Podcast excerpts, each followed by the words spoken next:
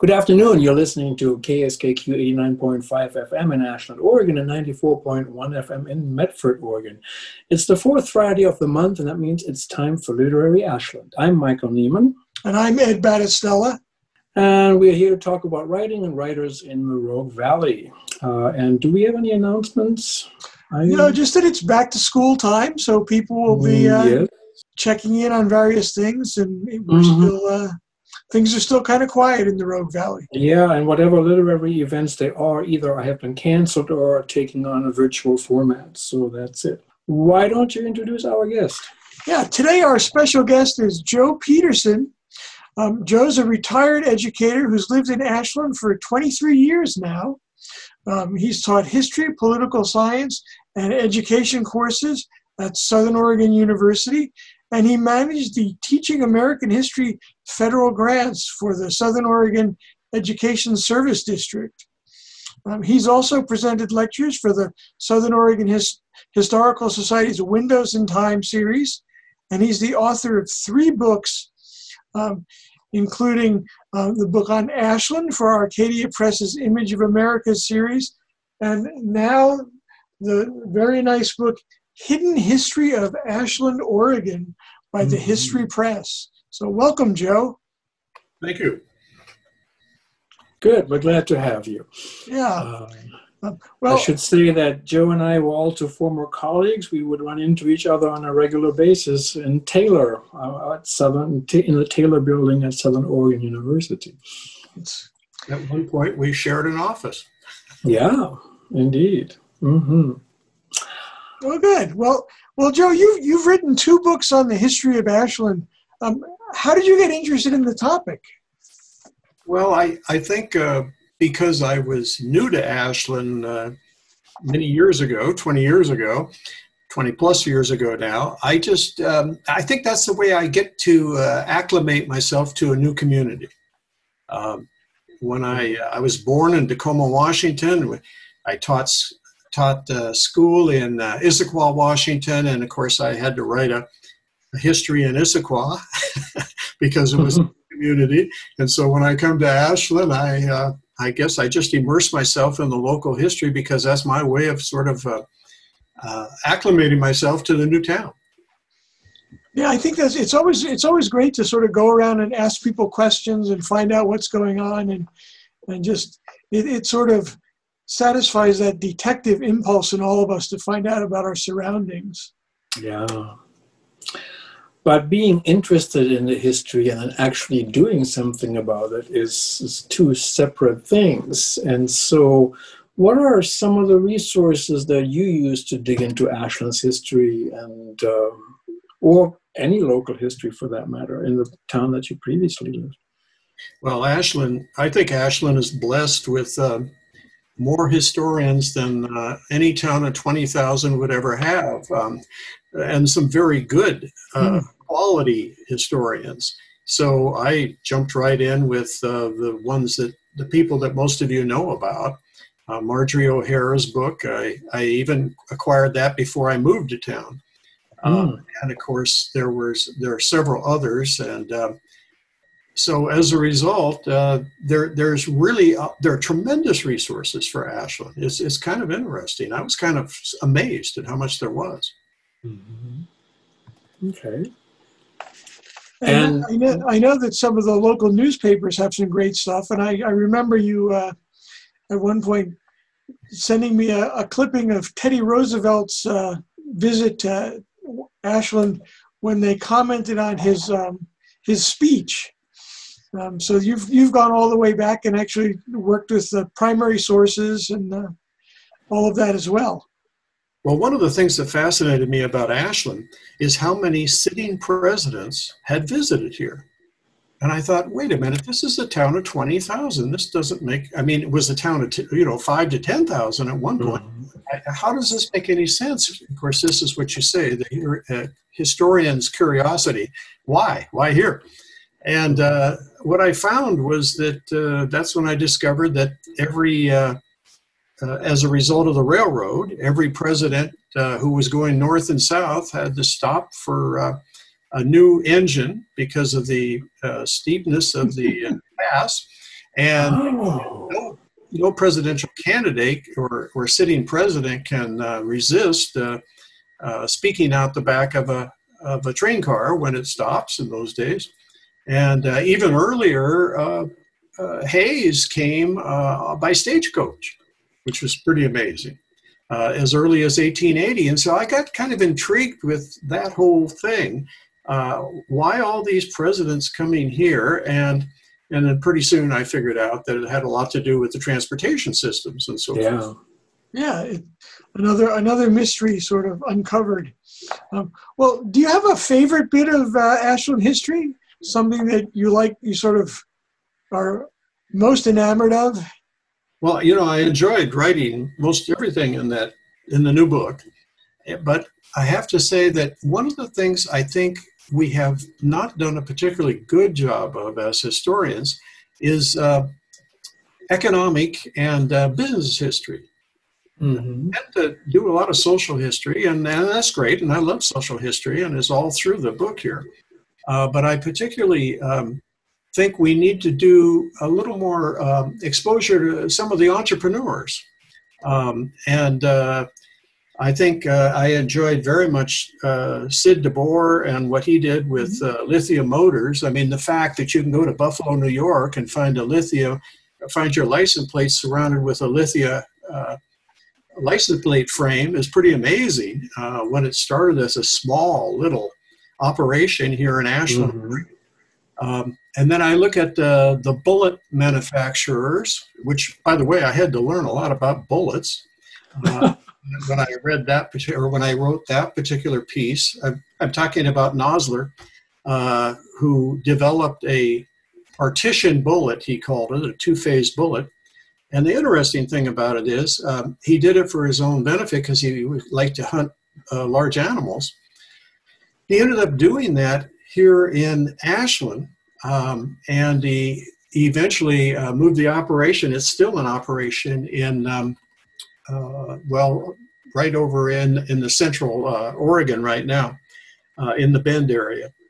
But it, it's it, it's sort of fascinating to me. Oh, and then the guy the guy uh, who uh, developed uh, uh, plates for uh, mouse traps of all things, Lincoln logs were Oh, built yeah. Right. A lot of um, uh, toys were made out of uh, rough scrap that would have been burned otherwise. Um, so I kind of fascinated with some of these entrepreneurs and, and what they've done. And I so in some ways I feel like that's a, a somewhat of a contribution uh, to the history uh, in this area, or actually in any area, because we really have kind of neglected that. I think. Yeah. Yeah. Do you think uh, Ashland is sort of more innovative than other places, or is it just a sort of um, artifact of our environment and the things that uh, show up here naturally? I, I, it's curious. Now that you mention it, I never really thought about this before, but we do seem to be sort of, you know, per capita, a lot more innovative than, uh, say, where I grew up in New Jersey. well, uh, Ashland seems to me uh, to reinvent itself about every so many years, Mhm. and uh, may and it looks like it may have to do it again uh, with this pandemic. I mean, that's a, but it certainly has in the past reinvented itself. Yeah.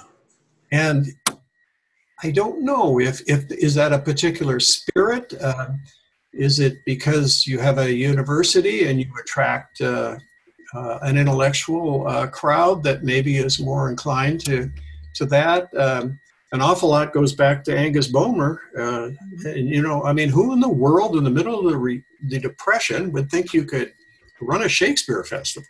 Yeah. Yeah, Well, I hope the university had something to do with it. That's that's my story, and I'm sticking to it.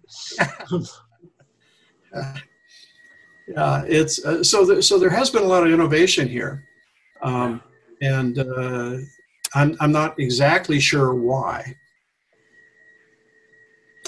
Well, I, I think you already mentioned a little bit that that anybody who wants to go either north or south pretty much has to come through Ashland, and uh, maybe it's just because it's a very pleasant place to be that people get stuck here.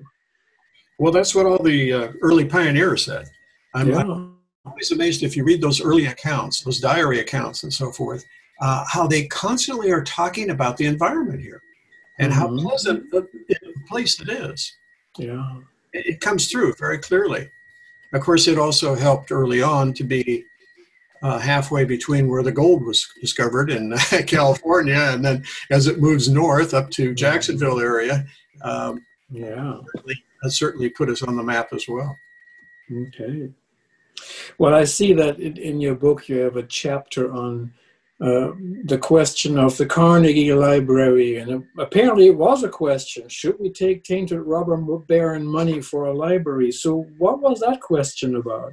I would always think that, duh, it's a no-brainer. Yeah, sure, we'll have a library. and uh, that's the way I looked at it too.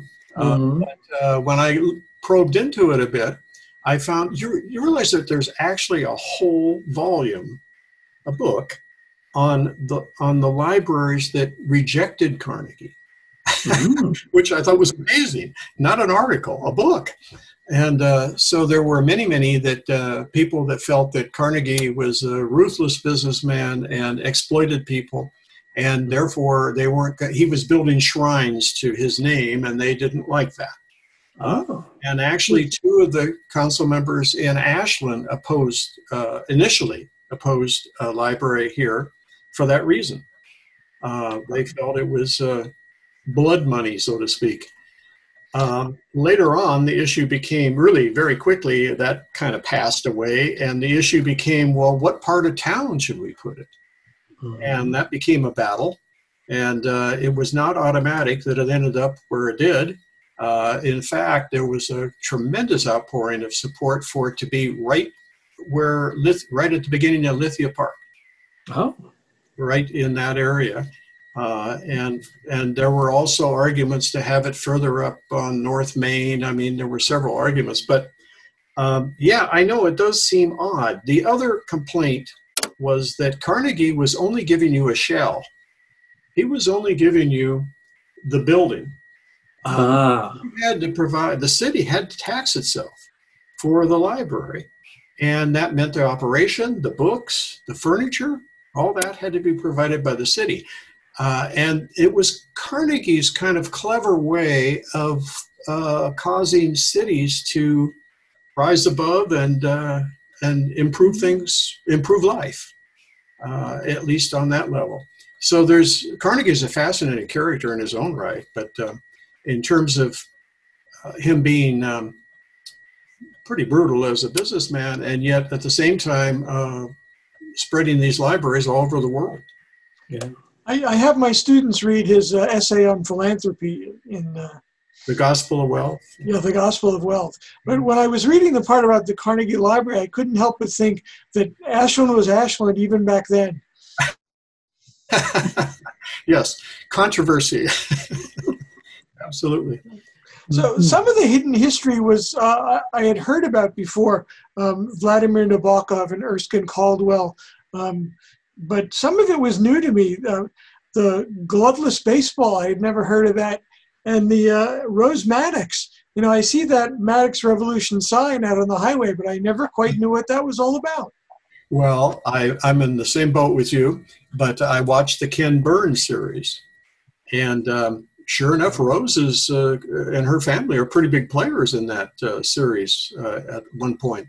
And so I thought I had better include her because uh, she's kind of an interesting character. And then and then Caldwell is interesting too because uh, they're in the same cemetery, mm-hmm. and they're both Southerners uh, who one sang about the uh, sharecropper life, and the other one wrote about the sharecropper life, and, and so it's kind of an interesting uh, juxtaposition. Um, and the other, I'm trying to think, what was the other one that you mentioned that you Oh, gloveless baseball. I had never. it sounds dangerous.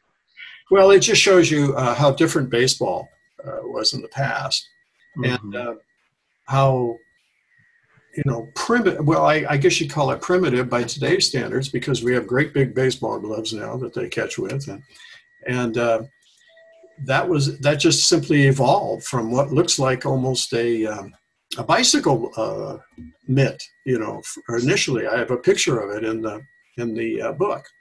Mhm. Uh, base, town baseball was huge, as you know, all over the all over the United States, and Mm. it certainly was was very big here.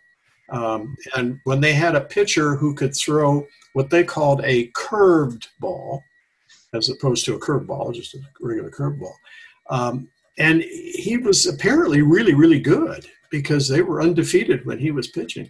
Mm. Cool. In case you're just joining us, you are listening to Literary Ashland right here on KSKQ in Ashland, Oregon. Our guest today is Joe Peterson, a local historian who just wrote and published a book on the hidden history of Ashland. Uh, you have plenty of photos in the book uh, from various sources, but many of those were yours as well. So, how what what's your photo collection like? Uh, extensive. Uh, okay. I also have the uh, the wonderful connection with uh, a local, uh, Terry Skibby, and Terry has been collecting photos of Ashland his entire life. He's a Mhm. Ashland born, and uh, now in his seventies. And so uh, you'll see a number of references in the book to, uh, especially just below for credits, below the pictures, you'll see uh, references to Terry Skibby. But I have a, um, a collection as well. I've always been interested in politics, and I have a number of campaign items and so forth, and so that's they're in there. Um, and uh, I've collected a lot, uh, a lot of uh, Ashland memorabilia, I guess you'd say. And so when I when that turns up, I usually purchase it, and uh, and mainly because I know that most of us are pretty much visual learners. And Mm. it's really nice to read an article. There's a lot of narrative in this book, but it's kind of nice to also have some pictures to uh, illustrate. I found that with the first book. Um, the reason I was interested in writing the second book, uh, the first book had uh, somewhere around 150 pictures. And so that's basically you're writing captions at that point. But this this book has a much more narrative, but still, I still believe that it's important to have a lot of pictures. This has about 60 pictures in it. Oh wow, that's still quite a few. Wonderful, yeah. Yeah, this is, I think, this is um, got a lot more text than the um,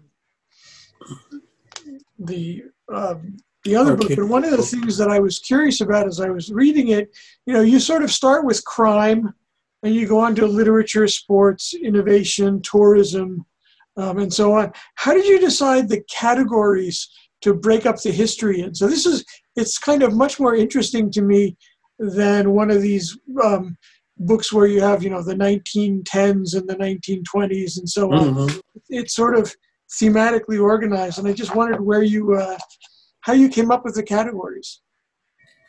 Well, I think um, I think I was looking for commonality, um, and that's probably the way I selected a lot of them. Um, I you you were asking me earlier about um, favorite stories in there. Um, I I go to uh, Baxter's Gym, which is for people over a certain age, over fifty, and um, I met a fellow there uh, who was in his 90s. And so I got interested in talking with him, and he's in the last chapter, and that's the chapter title uh, A Brush with History. And this is um, Al uh, Wilstatter. And I said, a witness to history in our midst. And the reason I uh, labeled uh, or put him in that category is because um, he, he's really a, a fascinating character uh, a lot of people who- have been in Ashland a long time know about the swimming pool he used to run, Mm-hmm. and they know about his involvement in politics, but they didn't know really how involved he was with Holocaust issues. And then Mm. later, uh, after the Holocaust issues, he was involved as an American soldier, went back as an American soldier, and uh, was involved in Nuremberg decisions as to who was uh, tried and who wasn't, and really an incredible story. But he's he doesn't talk about that very much, and so I thought maybe I needed to focus on um, some of these uh, witnesses to history, so to speak, uh, as, as a way of uh, doing that. But I just tried to find commonality between the different sections. Um, and then just I, have always been thematic. I, have never liked, frankly, I've never liked a chronological approach um, in terms of how I've organized stories. Uh, I'd much rather do it uh, this way. Yeah, and another story I really enjoyed uh, working on was the uh, the golf course. Um, oh yeah, hitting golf balls out there for a lot of years, and I knew there was a cemetery, but I didn't know why. and, and, I mean, how many golf courses have a cemetery on the fourth hole? And um, I, um, I, realized that uh, that was odd, but I just never pursued it. And so then I started looking into um, uh, the cemetery in general and the history of the cemetery. And I realized it was built in 1927 and it was uh, typical of the growth of cemetery, or excuse me, golf courses throughout the United States. And so I, I kind of followed that along. But and I tried to find history. You talk about where do you go to find your history? I was really dumbfounded. I interviewed people who I thought would know about the history of the golf course. I got some help from the pro there now, uh, Patrick. Uh, but by and large, there isn't much written or anything written about it. So then I thought, well, maybe there's no story here maybe there's not much to this. And then I mm-hmm. interviewed a fellow who had, whose father in the 1950s and 60s wanted to expand the cemetery. And he took it over from the city for a period of time and sent his son, as many, uh, many of the uh, uh, area, uh, sent his son down to do a lot of the sort of what his son called the dirty work uh, clearing out brush and brambles and so forth because this, it had fallen into a lot of disuse at one point. And he was out there on his tractor one day, he said, and he was supposed to clear the corner down there uh, by the fourth hole. And he had a big blade on this tractor so he could clear brush out quickly and easily. And he proceeded to uh, uh, to plow into this corner, and he heard this clunk, clunk, clunk. He got off his tractor, and sure enough, he was hitting tombstones that had been oh. long buried in oh that corner of the uh, cemetery uh, because uh, it's from an old pioneer land claim. Uh, and that was not uncommon, as you know, for pioneers to be buried, uh, bury their family uh, on their property. Mm-hmm. And, this had been long forgotten. And uh, I, I, all of a sudden I decided, you know, there's a story here. Yeah. because definitely. before that, I wasn't yeah. sure what I was going to say about a 1927 cemetery or, or, excuse me, golf course. That would be a tough one to. Yeah, I was going to joke that uh, you need a cemetery on a golf course if you have a lot of bad golfers. But yeah, there's, there's all kinds of potential. Uh, but I, I couldn't resist the final yeah. line in that particular story I thought it wrote itself. I, I said it's uh, still best not to slice your ball on the fourth hole where, they, where, the, the family is at rest. Okay. there's there's something, so, something for everyone in the book, I think. Yeah, definitely. I, I think, there's bits of humor in there that may be interesting too. Yeah. So, what do you imagine the hidden history of Ashland will be in a hundred years? Oh, um, well, I, I, as I said earlier, I do think Ashland uh, has a lot of energy and will reinvent itself. I'm just not sure how that will take place and exactly what will happen. Maybe there'll be more diversity of um, employment. Maybe there'll be uh, a, a, different uh, focus. Not not uh, that Shakespeare or live plays and so forth wouldn't be done because, as I wrote in there, there was actually live plays of Shakespeare done here before Bowmer, mm-hmm. Um, back in the you know turn of the previous century. But I, it's I'm not much of a futurist uh, at predicting, but I do think uh, this town has enough energy; it will reinvent itself. I just don't know what shape it will take. Yeah. Yeah. So, so if anybody listening out there sees themselves as the next Angus Bowmer, this is your chance to yep. uh, get your I think maybe it's the future hidden history of Ashland. We, we need some entrepreneurs. Um, mm-hmm. We need some uh, some folks that are business savvy to maybe uh, step forward as well because um, in the past, that that's been successful for some people. Mm-hmm. Yeah, I Well, think- and just oh, go ahead. No, I said, I'm just sort of thinking of of the things that I see around town and wondering which of them will sort of, you know, be the things that are are landmarks in a hundred years. And, and it's really sort of, um, I think it would be an interesting um, exercise for a history class to take a walk around town and figure that out. So, It would. Yeah. I, I did write about the uh, the early monuments that are in Mhm. town, and uh, unfortunately, they've been subject to a certain amount of vandalism, so they're not quite as hardy as they were. But they were mostly put up a hundred years ago, which is Mhm. kind of interesting because they were trying to uh, remember the pioneer families. They were mostly in honor of the early pioneers, and Oh. uh, we don't we don't have the controversies that other parts of the country do. We don't you know have uh, Civil War memorials or things like that that people are arguing over. Uh, but uh, it, I, I, what would be, I, I guess, another way to put it? What what would be the um, the statues, the memorials, the mementos of the future? Um, yeah. that would- that would be an interesting comparison. Mm-hmm. Because certainly the pioneer generation did commemorate themselves or their families. Cool.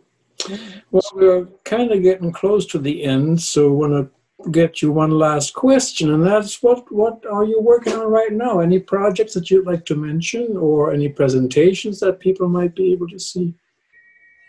Uh, uh, well, normally um, I do do um, uh, some presentations for the Southern Oregon Historical Society at their, you know, their noon sessions uh, and things like that. But right now, uh, things are, as you know, pretty shut down. Um, and uh, so the odd opportunities to speak at Kiwanis or Rotary or those kind of places just isn't the same. Yeah.